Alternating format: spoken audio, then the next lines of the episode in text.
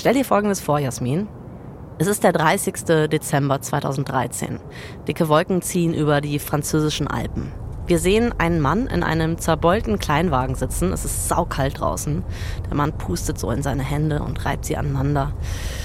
Er schaut sich nochmal im Rückspiegel an. Dann greift er zur Bibel und zum Rosenkranz und steigt aus seinem Auto aus. Er streift die Pfarrerskutte unter seinem Mantel glatt. Dann geht er mit schnellen Schritten vom Parkplatz der Universitätsklinik Grenoble zum Haupteingang. In der Klinik angekommen, bleibt er kurz stehen und schaut sich um. Dann geht er zielstrebig auf die Krankenschwester am Empfang zu. Grüß Gott, ähm, ich bin der Pfarrer vom äh, Michael Schumacher. Gott sei seiner Seele gnädig. Und ähm, ich bin hier, um ihm in dieser tragischen Stunde beizustehen, um ihm die letzte ähm, die äh, Salbung, die letzte Salbung zu geben. Aber jetzt habe ich in all der Panik ganz vergessen, was die Zimmernummer ist, ähm, die mir seine Frau Corinna genannt hat. Könnten Sie mir da äh, vielleicht weiterhelfen? Ah ja, äh, okay, im fünften Stock also. Mhm. Alles klar, danke. Der Mann steigt in den Fahrstuhl und drückt auf die 5. War ja leichter als gedacht. Der siebenfache Formel-1-Weltmeister Michael Schumacher liegt seit zwei Tagen in Grenoble auf der Intensivstation. Weder seine Ärzte noch sein Management oder seine Familie lassen durchblicken, wie es ihm tatsächlich geht. Was wäre das für ein Coup, wenn dieser Fake-Priester der Erste wäre, der ein Foto von Schumi erhaschen könnte? Aber jetzt will er sich nicht zu früh freuen, jetzt muss er erstmal an den Bodyguards vorbei. Der Fake-Priester steckt seinen Kopf aus der Tür. Er schaut nach links und nach rechts. Alles klar. Die Luft ist rein. Er macht einen zügigen Schritt auf den Gang und knallt in eine Wand vom Mann. Autsch, wo kam der her? Der Bodyguard möchte vom Mann wissen, wo er hin will. Zu, sehr, zu Michael Schumacher. Ich bin der Hauspfarrer. Doch der Bodyguard blockt ab. Was für ein Hauspfarrer. Außerdem, er weiß nichts von einem Pfarrersbesuch. Der Mann findet schnell eine Ausrede. Das kann bei dem ganzen Aufruhr ja schon mal untergehen. Den Bodyguard überzeugt es aber zum Glück nicht. Bist du überhaupt Pfarrer? Aber unser Fake-Pfarrer ist so weit gekommen. Er wird jetzt nicht aufgeben. Ihm fällt doch bestimmt irgendeine Ausrede ein. Ähm, also irgendeine, oder? Ah, gleich kommt. Nee, verdammt. Da ist nichts. Er stammelt vor sich hin. Und spätestens dann weiß der Bodyguard, wer hier wirklich vor ihm steht. Du bist doch Journalist. Nee. Und das ist nur ein Vorgeschmack auf die Aufregung, die Michael Schumachers schlimmer Skiunfall auslösen wird.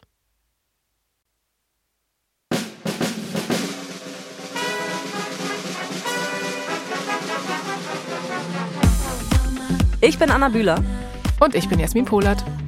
Und ihr hört Verdammt berühmt von Wandery, den Podcast über die unglaublichen und unglaublich krassen Geschichten der berühmtesten Menschen der Welt. In unserer letzten Folge habt ihr erfahren, wie Michael Schumacher es geschafft hat, Rekordweltmeister der Formel 1 und eine lebende Sportlegende zu werden. Doch als Schumi seine Erfolge nicht mehr toppen konnte und ihn das Alter einholte, ließen sein Ehrgeiz und seine Fähigkeiten ein bisschen nach. Der Adrenalin-Junkie hat sich dazu entschlossen, schweren Herzens in Rennfahrerrente zu gehen. Nach sieben Weltmeistertiteln, 68 Pole Positions, 91 Siegen, 155 Podestplatzierungen und ach, unzähligen Rekorden. Was kann denn dem nur folgen? Wir erzählen es euch in Folge 4. Crash. 31. Oktober 2012. Der goldene Sand von Dubai rast immer näher auf sie zu. Der Wind presst sich hart an ihrem Körper vorbei. Ihr Herz rast immer schneller. Corinna Schumacher ist gerade aus einem Flugzeug gesprungen und wundert sich, wie sie überhaupt in diese Situation gekommen ist. Da fliegt Michael auf sie zu und drückt seiner Frau einen Kuss auf die Lippen. Ah ja, stimmt. Und genau so bin ich hier reingeraten.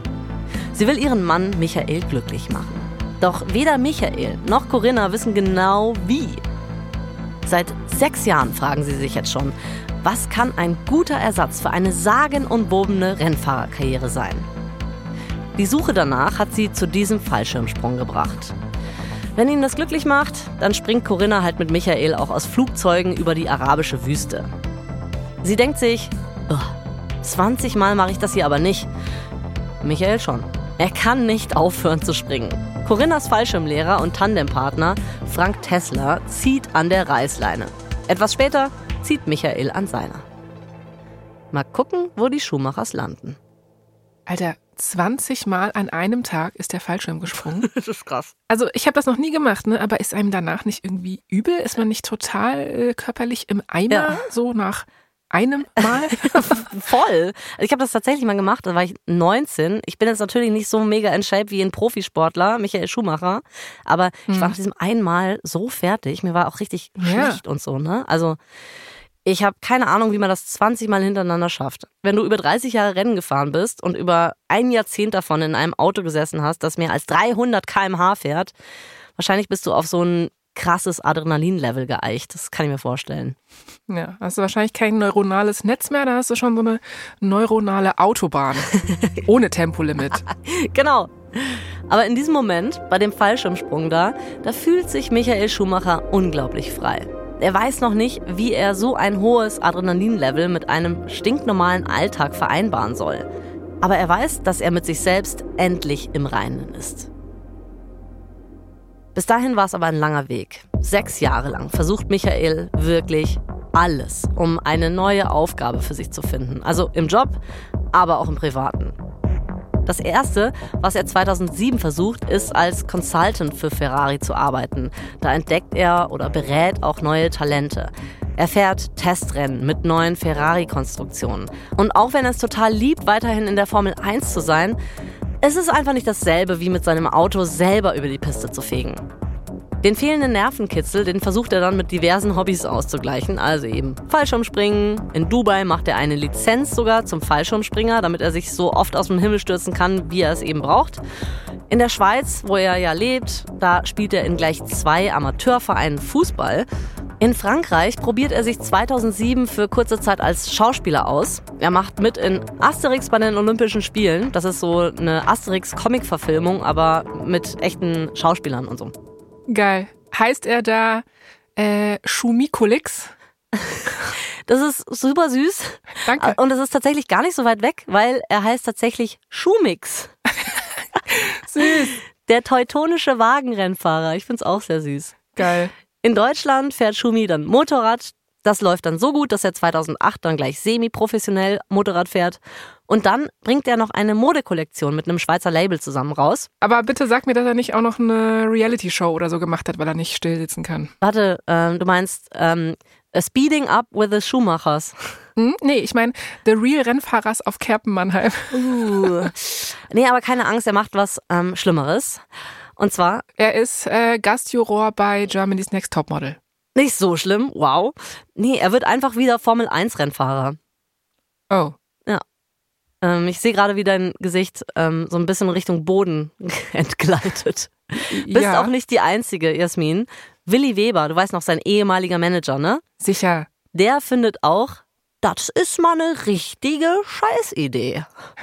Michael bittet ihn, mit ihm zur Formel 1 zurückzukommen, aber der sagt nur, "Mm, no way. Ich würde dir wirklich davon abraten, Schumi. Ja, man muss halt auch einfach wissen, wann man aufhört, oder? Und wann man in Würde geht. Mhm. Sag ich jetzt so locker.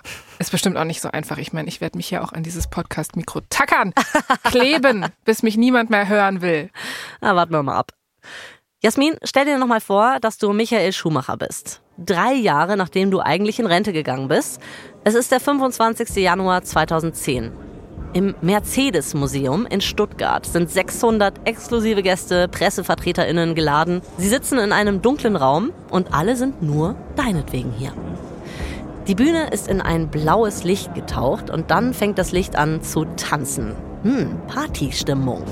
Das Mercedes-Rennauto wird herausgeschoben und du läufst im Rennfahrer-Outfit mit einem wie eh und je gestellten Sixpack und der Energie von drei Jahren Sabbatical hinterher. Deine Fingerspitzen kribbeln, dein Bauch kribbelt, du kannst nicht aufhören zu grinsen. Was ist nur los mit dir? Du weißt eh, die Diagnose ist klar. Das Rennfieber hat dich wieder gepackt. Dann bleibst du stehen, verschränkst die Arme cool hinterm Rücken, post so ein bisschen neben dem Auto. Deine weißen Zähne, die strahlen mit dem Silber des Mercedes um die Wette. Ein Grinsen für die Kamera links. Hi. Eins für die Kameras rechts. Für die Kameras da hinten. Hey, Buddies. ziehst du deine Augenbrauen nochmal cool hoch. Das Blitzlichtgewitter hört nicht auf und du denkst erleichtert, siehst du, Willi? Hm? Wer hatte jetzt die blöde Idee, ha? Du bist so fest davon überzeugt, dass dieses Comeback eine richtig geile Idee war. Darum hast du den Vertrag mit Mercedes gleich für ganze drei Jahre unterschrieben. Und dein guter alter Kumpel Ross Braun, Rennauto-Engineering-Genie, ist als Teamchef sogar auch dabei. Du scannst mit deinen Augen das Publikum von links nach rechts. Ah, zum ersten Journalisten, der nuschelt. Das meint er ernst, also, oder wie? Der, zum nächsten Journalisten, weil, weil der unersättlich ist, oder was ist mit dem los? Zum dritten Journalisten, ja, weil er Weltmeister der Arroganz ist, Leute. Zum vierten, ich habe mal gehört, dass er gerne Leute prankt. Das hier muss ein Prank sein, Leute. Und schließlich hält unser Blick beim fünften Journalisten an, weil er eine Legende ist. Wir sind wieder auf der Bühne. Mercedes-Chef Dieter Zetsche feiert dich gerade heftig ab. Dann verkündet er, dass Mercedes mit dir Weltmeister werden möchte. Und zwar als deutsches Nationalteam mit deutschem Auto, einem deutschen Rekordweltmeister und einem deutschen Nachwuchstalent namens Nico Rosberg. Du siehst, wie Nico so ein bisschen schief grinst. Warum ist hier alles so deutsch? Muss man das betonen? Nico wird später in einem Interview erzählen, wie komplett bedeutungslos er sich in diesem Moment gefühlt hat, weil alle eigentlich nur nach dir geschrien haben. Die Presse tuschelt aber. Ist ja total klar, was sie denken. Die Schlagzeilen von Schumis Comeback waren immerhin überall. Aber das hat Michael Schumacher ja noch nie aufgehalten. Ganz im Gegenteil. Michael Schumacher streckt stolz sein markantes Kinn vor und sagt, wir werden uns den WM-Titel holen und dann muss Merkel das Rot in der Deutschlandfahne zu Silber tauschen. Okay, das ist eine Ansage. Er beißt die Zähne fest zusammen. Wer jetzt noch immer nicht überzeugt ist, den wird er wohl mit seinen Fahrkünsten umstimmen müssen.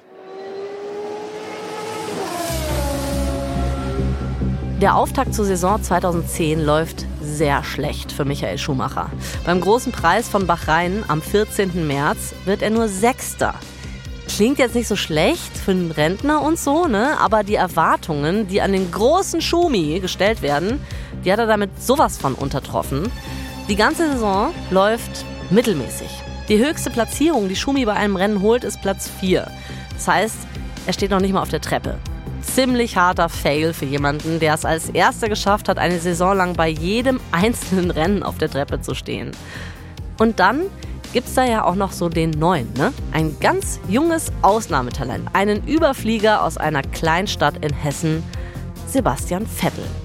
Der wird in dieser Saison Weltmeister als der jüngste Fahrer der Formel 1-Geschichte. Uh, uh, da werden bestimmt gleich unfaire Vergleiche gezogen, oder? Im Sportjournalismus. Auch wenn man das nie machen sollte, finde ich. Ne? Jeder hat so seinen eigenen Stil. Ja, das Problem ist halt, dass Schumi nicht mehr so richtig performt. Also zumindest im Vergleich zu solchen jungen Talenten und der jüngeren Generation. Hm. Schumis schlechte Fahrleistung bringt sogar seinen Kollegen und langen Weggefährten Ross Braun dazu, öffentlich zu sagen, wenn Schumacher ein Neuling wäre, dann säße er nach seiner Leistung von diesem Jahr wohl nicht mehr im Mercedes. Ilk. Uh. Burn. Die Saison 2011 läuft auch so mittelmäßig. Er kann sich nur den achten Platz in der Weltmeisterschaft holen. Und die Saison 2012, ach, leider noch schlechter. Er belegt nur den 13. Platz, so richtig mittelmäßig. Die Formel-1-Experten finden, dass das ein Problem bei allen Weltmeisterschaften ist. Dass er sich nicht schnell genug an die neue Technik anpassen kann. Dass er viele Flüchtigkeitsfehler macht, auch Unfälle hat. Und ja, es ist halt wahrscheinlich auch das Alter. Hm, muss man mal so sagen. Ja, das ist halt auch eigentlich immer der größte Feind von so einem Spitzensportler oder einer Spitzensportlerin. Ja, was sage ich? Des Menschen, ja, insgesamt. Das Alter ist des Menschenfeind. Aber weißt du, was ich mir gerade denke? Vielleicht sollte man mal so ähm, betreutes Fahren für Formel-1-FahrerInnen ins Leben rufen. Ui, eine Ü40-Party für Rennfahrer. Ja, warum denn nicht? Immerhin sorgt Schumi trotzdem noch für Highlights. 2012 fährt er seinen 300. Grand Prix. Und wo fährt er diesen Grand Prix? Auf seiner magischen Rennstrecke in Spa, Belgien. Aber in Feierlaune ist Schumi nach den drei Jahren natürlich nicht.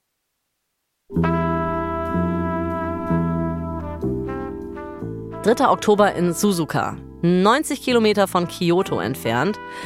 Es ist schon spät. Das Hotelzimmer ist dunkel, nur die Nachttischlampe strahlt ein trübes Licht ab. Wir sehen die Silhouette von Michael Schumacher, ein Glas Bacardi Cola in der Hand. Die Silhouette setzt sich langsam erschöpft hin, den Kopf gesenkt. Er schwenkt nachdenklich das Glas Bacardi Cola und seufzt. Was macht er eigentlich noch hier? denkt er sich. Er könnte jetzt zu Hause bei seiner Frau und seinen Kindern in der 55-Zimmer-Villa in der Schweiz sitzen. Stattdessen ist er in einem Hotelzimmer 9500 Kilometer weit weg. Die Presse ist seit drei Jahren hart zu ihm. Das Auto läuft seit drei Jahren nicht so gut, wie es sollte. Er fährt seit drei Jahren nicht so gut, wie er sollte. Und Ross macht seit kurzem auch so Anmerkungen, dass es vielleicht echt besser wäre, diesen Vertrag jetzt mal auslaufen zu lassen. Wofür eigentlich das alles, ne? Warum tut Schumi sich das an? Michael stellt sein Glas ab und lässt sich rücklings in die Federn fallen. Eigentlich weiß er genau, was er will. Er will nach Hause. Aber er ist nicht bitter. Die letzten drei Jahre waren nicht für die Katz. In diesem stillen Moment ist er dankbar, dass er so verdammt lang genau das machen durfte, was er liebt. Er hat gelernt zu verlieren und was man vom Verlieren lernen kann. Er hat seinen Horizont erweitert und er ist irgendwie mit sich selbst ins Reine gekommen. Er schaltet die Nachttischlampe aus es ist Zeit zu gehen. Erhobenen Hauptes. Jawohl, Schumi. Am 25. November 2012 fährt Schumacher sein wirklich letztes Formel-1-Rennen beim Großen Preis von Brasilien. Die neue Fahrergeneration sieht ihn mit einem lachenden und einem weinenden Auge ziehen. Lachend, weil der alte Platzhirsch jetzt endlich mal Platz macht und weinend, weil ihr großes Idol für immer geht. Sebastian Vettel sagt, für mich ist er immer noch einer der größten. Lewis Hamilton, der sein Nachfolger ist bei Mercedes und später sehr, sehr viele Rekorde von Schumacher einholen wird, sagt, niemand kann Michael ersetzen. Für Michael ist es ein emotionaler Abschied, ja, aber es ist nicht so ein großes Ding wie beim letzten Mal im Jahr 2006. Jetzt ist er mit den Gedanken wirklich schon woanders. Er freut sich auf seine neu gewonnene Freiheit und auf seine Familie. Wirklich? Wirklich, wirklich? Wirklich, wirklich. Okay, und was ist jetzt der Plan? Also der Plan ist, dass es eigentlich basically keinen Plan gibt. So, 2013 schafft er es endlich, sich treiben zu lassen und das Leben als reicher Rentner zu genießen. Ist ja auch mal was. Oh Gott, endlich, mhm. endlich. Was macht denn Schumi so als retired Rennfahrer den ganzen Tag? Also er geht reiten mit Corinna, dann springt er über der arabischen Wüste aus Flugzeugen zum Beispiel und für die Feiertage im Winter fährt er mit seiner Familie in den Skiurlaub in die französischen Alpen, wo sein schickes Chalet steht. Allerdings, jetzt steigen wir in den traurigen Teil ein, es wird das letzte Mal sein, dass er auf Skiern steht.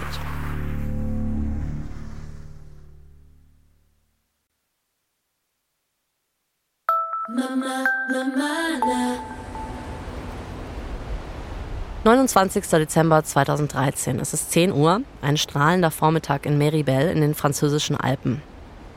Die Berge, die ragen majestätisch in den blauen Himmel. Es ist Neuschnee gefallen. In 2700 Metern Höhe steht, sehr, sehr dick eingemümmelt in den Skianzug und mit Handschuhen, Michael Schumacher. Er lässt seinen Blick über die Skipiste schweifen. In vier Tagen ist sein 45. Geburtstag. Es gibt eigentlich keinen schöneren Ort als hier, um das zu feiern. Bei Neuschnee weiß Schumi, da muss man besonders vorsichtig fahren. Es könnten Felsen oder Steine unter der dünnen Schneedecke sein. Die Strecke kennt er aber gut genug. Seit vielen Jahren verbringt er immer mal wieder Weihnachten und Silvester in seiner Skihütte. Er zieht seinen Helm auf, dann die Sonnenbrille. Er klickt seine Skischuhe in die Bindung und drückt sich mit den Skistöcken ab. Sein 14-jähriger Sohn, Mick, und ein paar Freunde der Familie fahren hinterher.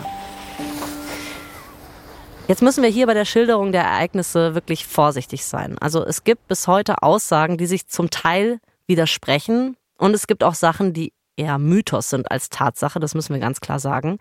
Wir berufen uns an dieser Stelle auf Medienberichte, vor allem im Spiegel und in der Frankfurter Allgemeinen Zeitung. Außerdem beziehen wir uns auf Aussagen von Zeuginnen und auf die Auswertungen der Staatsanwaltschaft. Die Skitruppe um Michael Schumacher entscheidet irgendwann am Morgen offenbar, dass sie die Piste wechseln möchten. Von der leichten Piste La Biche zum mittelschweren Modui. Beide Strecken sind präpariert, das heißt, sie werden von den Betreibern in diesem Skigebiet gewartet. Zwischen den beiden Strecken liegt ein kleiner Abschnitt unter der Gondellinie. Das sind so ein paar Dutzend Meter, nicht mehr.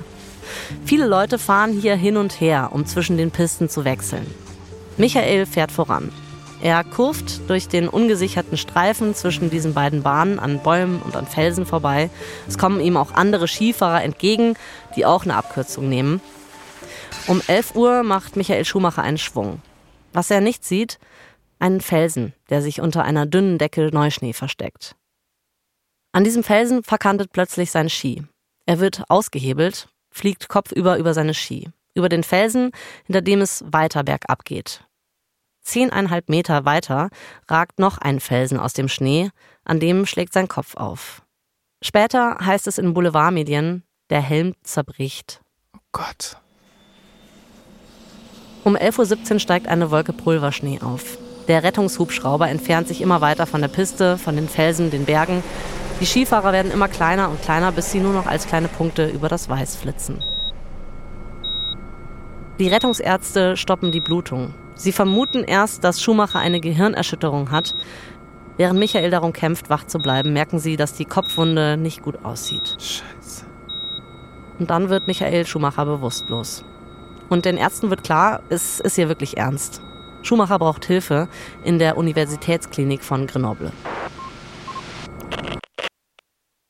Wahrscheinlich merkst du, Jasmin, gerade, dass sich diese Folge hier so ein bisschen verändert. Ne? Mhm. Ja. Ähm, Michael Schumacher tritt jetzt nicht mehr selbst auf, unser Held dieser vierteiligen Saga, sondern er wird nur noch indirekt in dieser Folge auftauchen über andere Personen und wie die das Folgende erlebt haben weil wir einerseits keine harten Fakten haben, nur mhm. wild spekulieren könnten, das wollen wir nicht, und weil wir andererseits auch die Privatsphäre von Michael Schumacher und seiner Familie respektieren wollen. Was jetzt passiert, ist krass. Ich, kann's, ich habe keine anderen Worte dafür, ich kann es echt nicht anders beschreiben. Wie ein Lauffeuer verbreitet sich nämlich die Nachricht von Schumachers Skiunfall und das nicht nur in Deutschland, eigentlich international auf der ganzen Welt. Was genau passiert ist, ist ja noch gar nicht klar zu dem Zeitpunkt, aber man weiß, dass Schumi ins Krankenhaus nach Grenoble geflogen wurde und man weiß, dass es halt ernst ist. Die Welt bangt um ihre Fahrerlegende.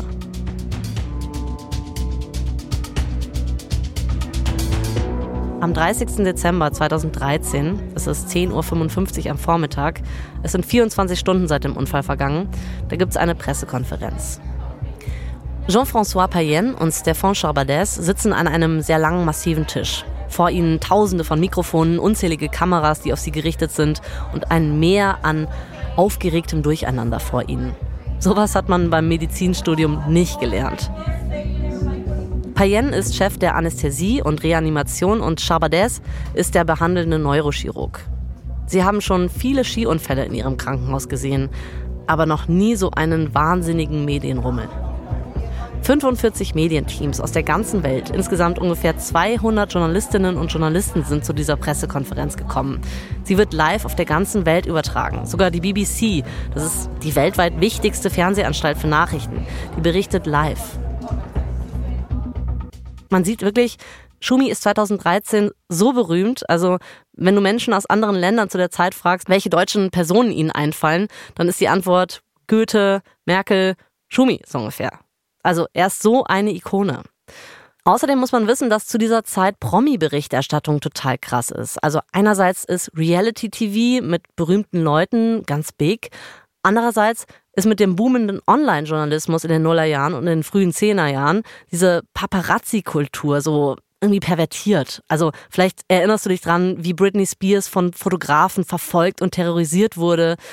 Und das appt erst eigentlich ab, als es Smartphones mit guten Kameras gibt und Promis in Social Media irgendwann auch selbst einfach alles veröffentlichen. Aber 2013 merkt man das noch stark, dass es alles übers Fernsehen geht.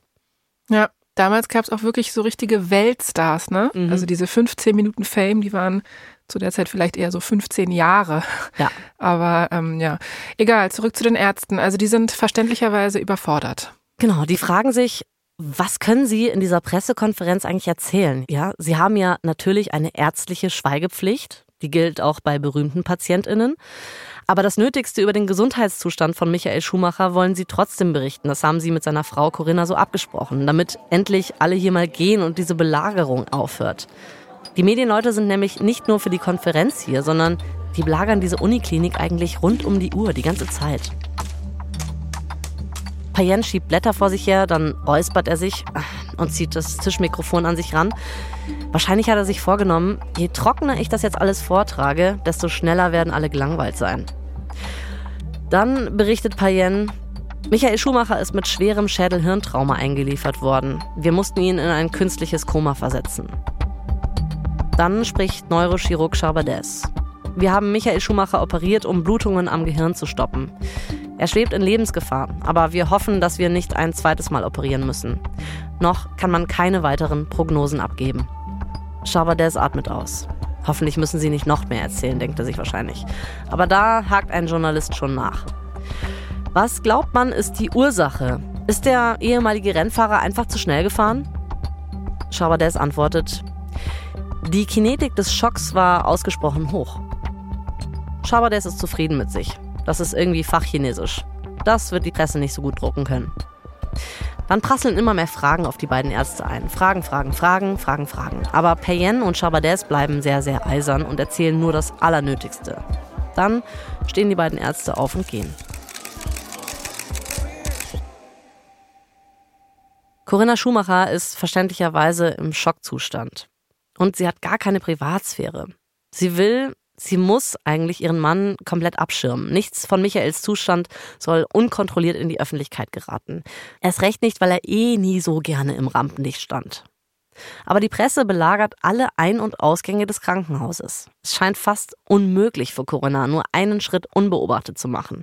Und das in einem Moment, wo sie eigentlich so dringend Zeit für andere Sachen bräuchte. Ja, zum Beispiel, um ihren Mann und Vater ihrer Kinder zu bangen, mhm. äh, medizinische Entscheidungen für ihn zu treffen, ihre Kinder trösten, ja. Corinna braucht auf jeden Fall dringend Hilfe und dann bittet sie Sabine Kehm, das ist Schumis Managerin seit 2010, die soll jetzt die Meute im Zaum halten.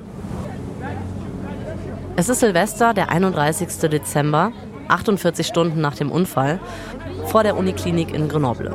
Es sind bestimmt 60 Menschen, die Sabine Kehm richtig einkesseln. Also so nah, dass es warm genug ist, dass sie ihren Wintermantel nicht mal zumachen muss. Sabine war in einem anderen Leben auch mal Journalistin, selber Sportjournalistin. Sie weiß also wirklich ganz genau, was dieser Pressemob hier gerade will. Dass auch die irgendwie halt ihren Job machen wollen. Aber überraschend viele überschreiten Grenzen, die sind zu radikal. Es gibt eigentlich sowas wie einen Ehrenkodex unter Journalistinnen und Journalisten, aber daran hält sich kaum jemand. Aber die 47-jährige Sabine mit dem blonden Bob ist ein Bollwerk. Sie musste sich eh schon jahrelang in der super toxischen, männlich dominierten Branche des Sportjournalismus durchkämpfen. Da hat sie so ein paar Moves gelernt. Sie hat einen stechenden Blick, sie hat einen kühlen Ton, sie hat die Fähigkeit, klare Ansagen zu machen. Sie steht dann vor den Leuten und sagt, also, ich rede jetzt nur auf Deutsch, okay? Okay. Die Journalisten schieben die Mikrofone so nah unter Sabines Nase wie nur möglich. Der Mob wird schlagartig still. Wir werden nur eine Pressekonferenz geben, wenn es eine große Änderung gibt. Die Situation ist unverändert kritisch. Nein, da gehe ich nicht drauf ein. Nein, da gehe ich nicht drauf ein. Nein, da gehe ich nicht drauf ein. Vielleicht kurz was zu ihrer Story. Also Sabine Kehm ist ja in den 90ern Sportjournalistin und führt ganz viele Interviews mit Michael Schumacher. Und die kommen bei Corinna, bei Michael selber, aber auch bei seinem Manager damals, Willi Weber, so gut an, dass sie sie 99 als Pressesprecherin anheuern. Kehm wird dann in kürzester Zeit so eng mit den Schumachers, dass die Presse ihr sogar den Namen Schumis Schatten verpasst. Also die Presse hat auch wirklich für alles. Ja, Namen, die brauchen oder? auch immer sowas mit so, äh, wie heißt es? Alliteration. Ja, genau. Die Presse braucht auch Alliterationen, habe ich das Gefühl. Ja. Also wo er hingeht, ist sie immer hinter ihm, um jederzeit abzuchecken, wie das öffentliche Bild von Michael Schumacher gerade ist. Ja. Sie schreibt dann auch die von Schumacher autorisierte Biografie mit. Als sie 2010 dann seine Managerin wird, zieht sie für Schumi auch in die Schweiz und während sie nach einer Wohnung sucht, wohnt sie zwischenzeitlich sogar bei den Schumachers. Sie ist das Gegenteil vom ehemaligen Schumacher-Manager, dem Dollarzeichen als Krawattennadellenträger Willi Weber. Ne? Die hält öfter mal die Klappe, wo Willi Weber wahrscheinlich wilde Stories ausgepackt hat, um jetzt auch mal ein paar Alliterationen zu bringen. Sehr, sehr gut. Aber gehen wir zurück in die Situation vor der Klinik in Grenoble. Es gibt eine Sache, die Sabine Kehm vor der Presse noch loswerden möchte. Es gab hier im Krankenhaus einige interessante Vorfälle. Anscheinend gab es eine Person im Priestergewand, die versucht hat, ein Foto von Michael zu machen. Ein Pressevertreter. Sie berichtet sogar weiter, dass ein anderer sich als Schumis Vater ausgegeben habe und nochmal andere hätten versucht, sich aus dem Presseraum im Krankenhaus in die Klinik reinzuschleichen. Sie sagt, in meinen Augen ist das abscheulich. Dann dreht sie sich um und versucht, sich aus dem Mob raus in die Freiheit zu quetschen. Michael Schumachers Zustand stabilisiert sich so langsam, aber er liegt für mindestens drei Monate im Koma. Oh, ey, drei Monate, das ist mhm. echt richtig hart. Es sickert in der Zeit nur sehr wenig nach draußen. Aber jetzt gar nicht mal, weil JournalistInnen das nicht weiter versucht hätten. Die bedrängen die Ärzte, die Familie, Angehörige, Freunde, Freundinnen immer noch, wo sie nur können. Ein Journalist macht sogar ungefragt und echt verbotenerweise ein Foto von Schumacher am Krankenbett. Ekelhaft.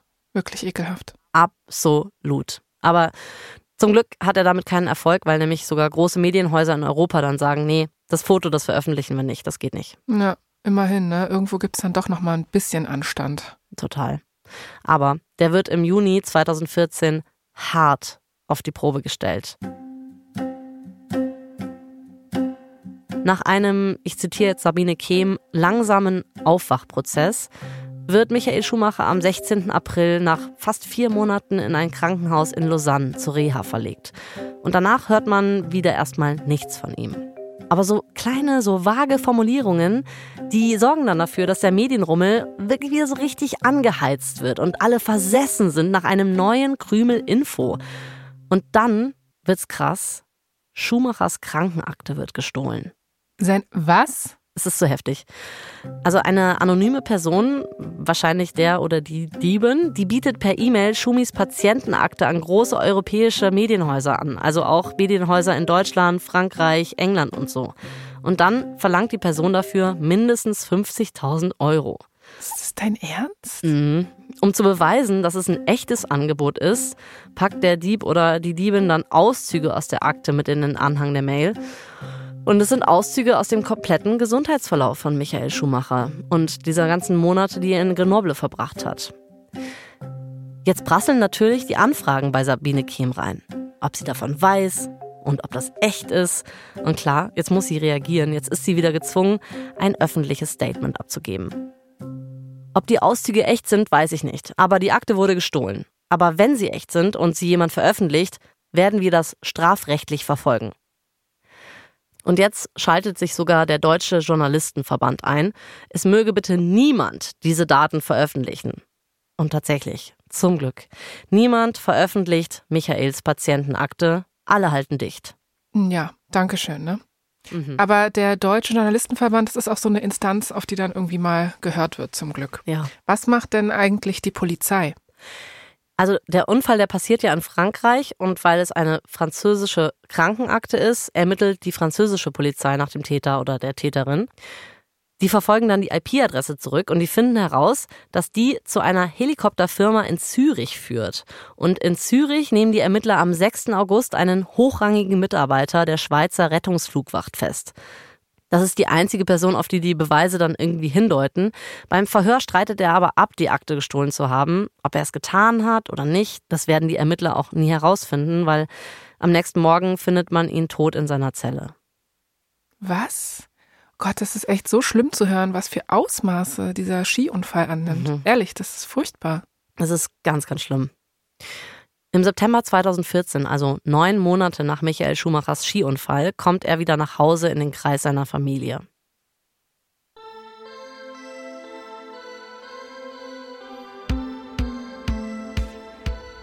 Wir spulen vor, neun Jahre nach seinem Skiunfall. Wir sind im Januar 2023, also im Heute angekommen. Es weiß tatsächlich bis heute niemand, wie es Schumacher wirklich geht, weil Corinna und Sabine einfach einen sehr, sehr guten Job gemacht haben, seine Privatsphäre privat zu halten, was er absolut verdient hat. Nur der engste Kreis seiner Vertrauten weiß Bescheid. Wir, also der Rest der Welt, wir wissen nicht, wo er lebt, was er macht, wie es ihm geht. Wir haben ihn seit 2013 nicht mehr gesehen. Bis heute wird in den Medien noch über Michael Schumachers Gesundheitszustand spekuliert, weil dann doch immer mal wieder jemand so einen kleinen Krümel Info in die Medienmaschinerie wirft und dann geht's wieder von vorne los. Aber auf die Spekulationen wollen wir uns hier nicht einlassen. Ne? Wir wollen nicht zwischen den Zeilen lesen oder wild vor uns rum interpretieren. Also zwei Sachen gibt es nur, die ich erzählen möchte. Eins. Jean Todt hat neulich in einem Interview verraten, dass er mit Schumi regelmäßig Formel 1 guckt. Und dann gibt es eine Netflix-Doku, die heißt Schumacher, die ist 21 erschienen. Da sprechen Corinna und ihre Kinder Mick und Gina Maria das erste Mal in einem Interview über ihren Mann bzw. über ihren Vater. Und da beschreibt Corinna, es ist ganz klar, dass mir Michael jeden Tag fehlt. Und nicht nur mir, den Kindern, der Familie oder seinem Vater. Jeder vermisst Michael. Aber Michael ist ja da. Anders, aber er ist da. Und das gibt uns allen Kraft. Eine Frage habe ich aber noch, die will mir irgendwie nicht aus dem Kopf und ich weiß, ja, ja, die ist vielleicht ein bisschen naiv. Raus damit. Aber ich frage mich schon, wie konnte das so einem Ausnahmesportler wie Schumi, der ja wirklich viel krassere Unfälle hatte, der war in viel gefährlicheren Situationen, ja. jahrelang. Wie konnte ihm dieser Unfall passieren? Darauf versuchen wir gleich eine Antwort zu finden, aber ich kann schon mal verraten, das ist gar nicht so leicht.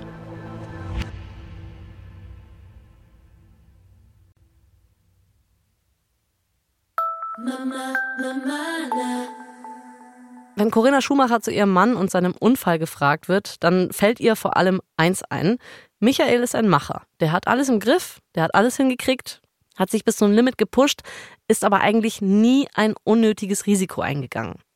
Jetzt ist die Reaktion von super vielen Menschen im Jahr 2014 so gewesen, wahrscheinlich war er zu schnell unterwegs. Vielleicht ist es aber auch ein bisschen voreilig gewesen, so einen Schluss zu ziehen. Ja, auf jeden Fall. Aber es ist ja natürlich auch trotzdem kein Geheimnis, dass jetzt, ich sag mal, Schnelligkeit und Adrenalin, ne, hatten wir ja schon, die neuronale Autobahn, ja, genau, dass das stimmt. so sein Ding war. Mhm. Also es ist jetzt auch nicht so weit hergeholt, dass man erstmal denkt, er war zu schnell unterwegs. Total. Es ist aber trotzdem so, die Leute wollen eine Antwort und im Jahr 2014 fragt sich wirklich die ganze Welt, wie kam es zu diesem Unfall und trägt irgendjemand eine Mitschuld? Mhm. Stell dir vor, Jasmin, du bist ausgerechnet die Person, die darauf eine Antwort finden muss. Das ist hart. Du bist Patrick Quincy, ein französischer Staatsanwalt. Es ist der 17. Februar 2014. Du sitzt in deinem Büro im Justizpalast des französischen Albertville, nicht weit von der Schweizer Grenze entfernt.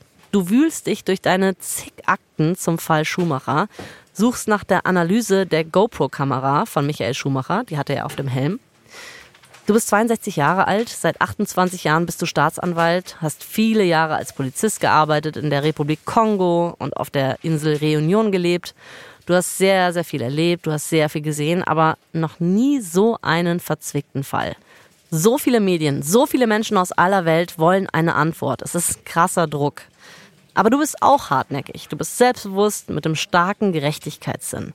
Als du den Fall Schumacher im Januar angenommen hast, da warst du dir sicher, es wird eine Antwort geben und ich kann sie finden. Wie konnte es zum Sturz von Schumacher kommen? Jetzt allerdings, sechs Wochen später, hast du zwar eine Antwort, aber du magst sie nicht. Du verfolgst also nochmal jeden deiner Schritte, jede Spur, die deine Ermittlungen hierhin gebracht hat. Du schlägst die Akte auf, auf der mit schwarzem Edding fett Skiresort draufsteht. Damit ist das Skigebiet gemeint in Meribel. Das hast du genau unter die Lupe genommen. Du hast auch die Inhaber des Skiresorts in Meribel befragt. War die Gefahrenzone vielleicht nicht richtig ausgeschildert? 2009 wurde der Inhaber in Meribel schon mal auf Schadensersatz in Höhe von 86.000 Euro verurteilt, nachdem eine Skifahrerin wegen einem relativ ähnlichen Sturz klagte und dann auch gewonnen hat. Es gab damals nicht genug Warnhinweise, fand der Richter. Die Pistenmarkierungen und Schilder haben die Betreiber aber mittlerweile aufgestellt, hast du gesehen. Selbst wenn nicht, denkst du dir, ja, Schumacher kennt die Strecke seit Jahren, wie seine Westentasche. Du überfliegst nochmal die Aussage des Betreibers. Da steht, Schumacher war bewusst außerhalb der Piste. Das war sein eigenes Risiko. Hm. Du schließt die Akte Skiresort, wirfst sie auf den Boden und schlägst die Akte Fremdverschulden auf. Du hast den Sohn Mick Schumacher vernommen, auch alle Freunde, die mit unterwegs waren. Du hast die Skifahrer befragt, die Schumacher entgegengekommen sind, die Schumacher aus der Entfernung gesehen haben. Aber keiner hat was Verdächtiges oder jemanden Verdächtigen gesehen. Mehrere Skifahrer haben dir erzählt, dass quasi jeder durch diesen nicht präparierten Bereich fährt, um auf die andere Piste zu kommen. Die Skier, die sich Schumacher an dem Tag geliehen hat und du dir auch nochmal angeguckt hast, die waren im perfekten Zustand, die waren wie neu. Du schließt Fremdverschulden aus. Akte weg. Du schlägst die Akte Selbstverschulden auf und überfliegst die Zeugenberichte. Alle stimmen überein, dass Schumacher ein sehr guter Skifahrer war, sehr erfahren. Er kennt die Pisten sehr gut. Ein Zeuge stellt in den Raum, hätte er dann nicht besser wissen müssen, dass man in einer nicht so schneereichen Saison mit wenig Neuschnee nicht abseits hätte fahren sollen? Payenne und Charbades, die Grenobler Ärzte, haben dir erzählt, dass sie ständig Opfer solcher Skiunfälle in ihrer Klinik haben. Unzählige tragische Kopfverletzungen, leider auch nicht wenige, die daran sterben. Skifahren sei nun mal ein gefährlicher Sport, besonders in den Alpen. Du blätterst weiter. Schumacher war ein Adrenalin-Junkie, liest du immer und immer wieder. Ist Schumacher einfach zu schnell, zu unvorsichtig, zu rabiat gefahren? Zum Glück hatte er eine Kamera am Helm. Nur die kann das zuverlässig beantworten. Also schaust du dir nochmal die Analyse der Kamera an. Du gehst alles nochmal gewissenhaft durch. Aber es gibt keinen Zweifel. Die Auswertung, die sieht fehlerfrei aus. Schumacher ist in einem angemessenen Tempo gefahren. Er macht Schwünge, wenn er seine Geschwindigkeit kontrollieren will. Er hat alles richtig gemacht. Vorsichtig schließt du die Akte, packst deinen Bericht in deinen Aktenkoffer, gehst zur Tür, auf der anderen Seite wartet die Pressekonferenz. Du bleibst noch einen Moment stehen, um dich zu wappnen. Gleich wirst du der Welt sagen müssen, dass du die Ermittlungen einstellst. Denn Michael Schumacher hatte einfach nur Pech. Ich finde, das ist so eine Antwort, die kann man irgendwie gar nicht hinnehmen. Also für mich geht das irgendwie nicht klar auf den ersten Blick. Das ist doch unglaublich. Jasmin, ich weiß nicht, wem es nicht so geht. Ne? Es ist ein Gigant des Sports, der eine der gefährlichsten Sportarten ausgeübt hat. Und den trifft es nicht bei einem 300 kmh Rennen, sondern bei einem Skiunfall, wegen einem Felsen, den niemand wegen Neuschnees hätte sehen können. Oh. Ja, es ist, ich kann es nicht sagen, es hinterlässt so ein richtiges Vakuum. Es gibt keine Logik, ne? keine Intention, keine Moral, die dahinter steht. Und darum findet hier unsere Fahrt auf Schumis Beifahrersitz auch ein abruptes und jähes Ende. Ich würde aber total gerne mit was Schönem enden, Jasmin, was ich dir bis jetzt vorenthalten habe. Mhm. Und zwar äh, diese unfassbare Liebe, die Schumi-Fans auf der ganzen Welt ihm in diesen super schweren Monaten entgegengebracht haben. Ja, mach mal bitte, Anna. Ich finde, darauf sollten wir uns auch am Ende fokussieren vielleicht. Leg mal los. Ja, du musst dich aber festhalten, es ist eine krasse Flut. Achtung. Ja.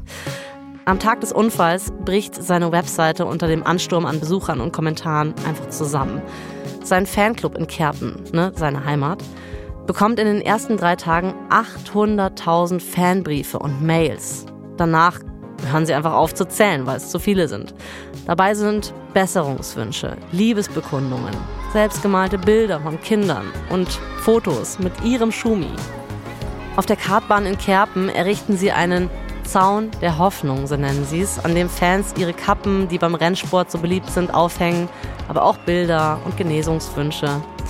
Schumis Lieblingsfußballverein, der 1. FC Köln, der hängt im Stadion das Banner Du schaffst das, Michael, auf. Ex-US-Präsident Bill Clinton, der twittert, ich denke heute an Michael Schumacher und bin dankbar für alles, was er mit der Clinton Foundation und für andere gemacht hat. Die FIA, die widmet Schumi den Saisonauftakt der Formel 1. Ferrari hat Forza Michael, also sowas wie viel Kraft Michael, an seiner Box stehen. In Bahrain benennt man die erste Kurve nach ihm. Fans aus Italien und Deutschland pilgern zum Krankenhaus in Grenoble, um ihm von außen beizustehen. Auf seiner Lieblingsstrecke Spa marschieren hunderte Leute über die Bahn, um ihm positive Energie zu schicken. Und die Liste könnte ich jetzt ewig so weiterführen. Ja, echt toll. Das hat er, finde ich, verdient. Ich möchte jetzt aber trotzdem das letzte Wort gerne Michael Schumacher selber überlassen. In einem Interview 1999 wird er zu seinem Rennunfall damals befragt. Da ist er ja mit einer defekten Bremse mit ziemlich hoher Geschwindigkeit gegen eine Mauer gefahren und hat sich das Bein gebrochen. Und da antwortet er dem Journalisten Folgendes. Ich kann doch nicht Dinge, die ich sehr gerne mache, nur deshalb nicht tun, weil dabei vielleicht etwas passieren könnte. Wenn mir eines Tages etwas zustoßen sollte, dann ist das Schicksal.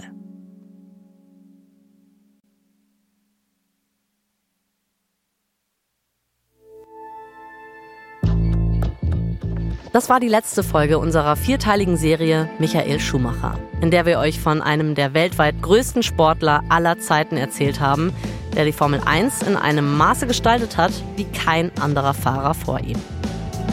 In der nächsten Staffel erzählen wir euch die Geschichte von Britney Spears, von ihrem Aufstieg zur Popdiva, ihrem tiefen Fall und ihrem Kampf gegen ihre Vormundschaft.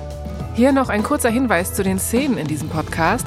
In den meisten Fällen wissen wir zwar nicht genau, was gesagt wurde, aber unsere Geschichte basiert auf echten Tatsachen und vor allem tiefen Recherchen. Wir haben viele verschiedene Quellen dafür herangezogen, unter anderem einschlägige Fachzeitschriften. Sabine Kehms, Michael Schumacher, Driving Force, Karin Sturms, Michael Schumacher, die Biografie sowie die Dokumentation Schumacher von Hans-Bruno Kammertöns, Michael Wech und Vanessa Höcker. Und außerdem Willi Webers Autobiografie Benzin im Blut. Ich bin Anna Bühler. Und ich bin Jasmin Polat. Janina Rook hat diese Folge geschrieben. Redaktion Elisabeth Fee und Dennis Kogel. Sprachaufnahme Hammer und Amboss und Bose Park Productions. Herstellungsleitung Shahika Tetik. Das Sounddesign kommt von Hammer und Amboss, Produzentin Kugel und Niere Elisabeth Fee. Für Wondery Producer Patrick Fiener, Tim Kehl und Simone Terbrack. Executive Producer Jessica Redburn und Marshall Louis.